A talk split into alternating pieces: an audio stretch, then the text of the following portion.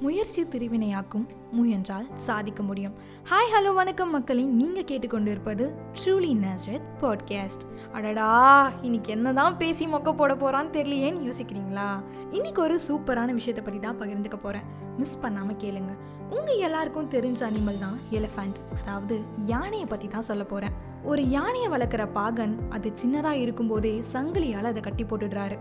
அந்த யானையும் அந்த சங்கிலியில் இருந்து தன்னை விடுவிக்க எவ்வளோதான் ட்ரை பண்ணாலும் அந்த சங்கிலியில் இருந்து அதால் விடுவிக்க முடியலை.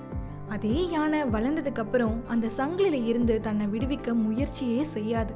ஏன் தெரியுமா? தாழ்வு மனப்பான்மை. ஏன்னா அதால் அந்த சங்கிலியில இருந்து வெளிவர முடியாதுன்னு நினச்சி நினச்சே அதை ட்ரை பண்ணாமல் விட்டுடுச்சு. உங்கள் எல்லாருக்குமே தெரியும் யானையோட பலம் என்னென்னு.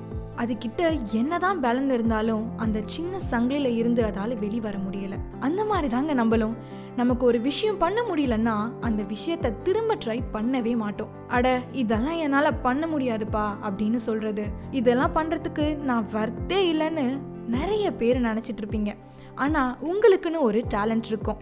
ஒருத்தருக்குள்ள தாழ்வு மனப்பான்மை வந்துடுச்சுன்னா அது எப்பயுமே ஒருத்தரை வளரவே விடாது. எனக்கு அந்த யானை தன்னுடைய சங்கிலியான தாழ்வு மனப்பான்மையிலேருந்து விடுபடுதோ அப்போ அது எதுக்குமே பயப்படாம தன்னோட பலத்தை நம்பி தைரியமா இருக்கும்.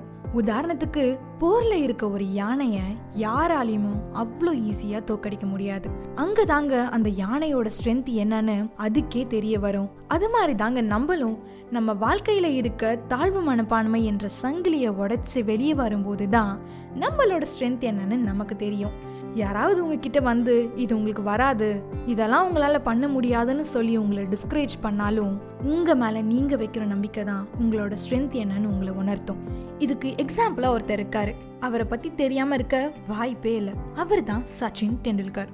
அன்னைக்கு அவர் ஸ்கூல் ட்ராப் அவுட் ஆனதை நினச்சி வருத்தப்பட்டுட்டே இருந்திருந்தாருன்னா இன்னைக்கு நம்ம எல்லாருக்கும் தெரிஞ்ச காட் ஆஃப் த கிரிக்கெட்டர்ன்ற நேமே அவருக்கு வந்திருக்காது அவர் அவர் வாழ்க்கையில் விடாமல் செஞ்ச விடாமுயற்சி தான் இன்னைக்கு அவர் இந்த நிலமையில இருக்க உதவி இருக்கு.